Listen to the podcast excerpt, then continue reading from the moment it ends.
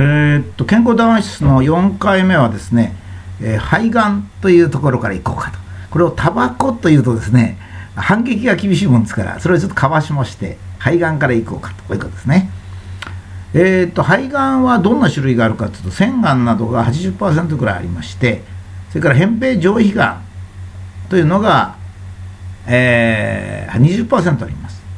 で、こう腺がんというのはタバコに関係のないがんでありまして、扁平上皮がんというのがタバコに関係のあるがんであります。これはまあ男性の場合ですね。女性ちょっとまた特別なので、また別の機会にやりたいと思います。まあ、女性が人類じゃないというんじゃないですよ。男性と女性と猛烈違うもんですから、これ別々に議論しないとですね、ちょっと平均値を取ると余計変なことになっちゃうんですね。つまり、タバコと関係の深いがんというのはたった 20% しかないんですよ。で、この扁平上皮がんというのはおまけにですね、我々とこの浅いところにありまして、手術もしやすいし転移もしにくいっていう、まあ、非常に好都合な肺がんであります。それからもう一つはですね、また不思議なことに縦割り行政があるんですね。省庁によって値が違うんですよ。例えばですね、昔の運輸省はですね、ディーゼル排ガスを減らそうとしてたわけですよ。これはまあ随分お金になるということでですね、これで肺がんになる人が 10% というふうに発表しております。肺がん全体の 10%。それから労働省はですね、アスベストによって肺がんになる人が 8% って言うんですね。これ他の原因はもう皆さん無視してるんですよ。自分のとこだけよければいいっていう。これは私がですね、レジ袋現象って言ってるやつですね。自分のことだけ考えない。レジ袋現象って言うとどういうのかって面白いんですよね。レジ袋削減化っていう化がですね、ある市にありますとね、レジ袋を追放するとレジ袋減るんですよね。もちろん半分にしますと半分になるんですよ。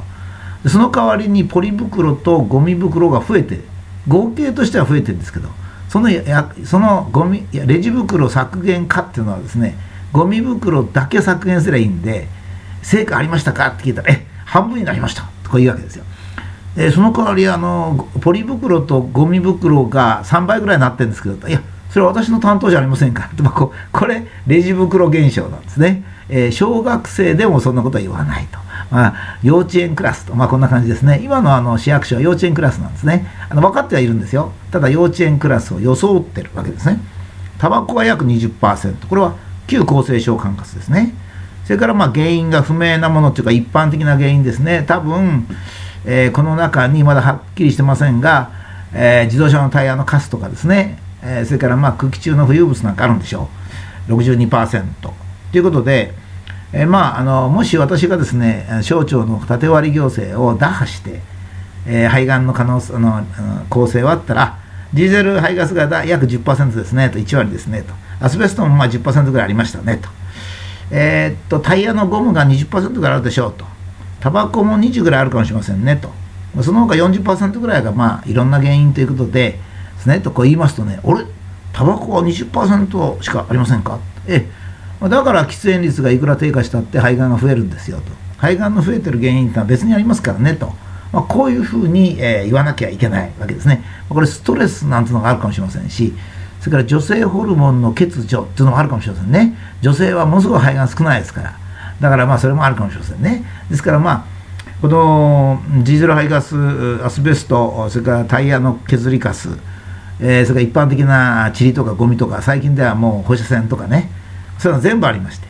て、タバコがその中のまあ5分の1ぐらいあるかなという感じですね。そうするとまあタバコ吸って1000人に1人肺がんになるなんて私言ってるんですけど、大体そんな比率かなと、いうふうに思います。これは面白いですね。タバコから見た時の肺がんと肺がんから見た時のタバコっていうのはやっぱ違うんですね。これはね面白いんですね。私がよくタバコのこと言う時に、タバコを吸って肺がんになった人が病院に行く、だからお医者さんとしてはタバコを吸うと肺がんなんじゃないか、タバコやめさせなきゃなんないっていうのは正しいんですよ。これお医者さん正しいんですね。私は今度はですね、タバコを吸って元気な人を見てますからね、あ、タバコ吸って元気じゃないかと、全然長生きしてるじゃないかと、こういうふうになるわけですね。それは見てる人が違うだけなんですね。じゃあお医者さんの見てる人はどのぐらいかったら、いやそれはもうね、1000人に1人とかなんですよ。なんでかったら、国民全部が病気になってお医者さんに行ったらお医者さんパンクしちゃいますからね。毎日お医者さんに行く人って国民の本当に少ない量なんですね。だからそういうことになりますが、これもですねコペルニクス的観測と言ってもいいかもしれません。健康談話室肺がんの原因ということでお話をいたしました。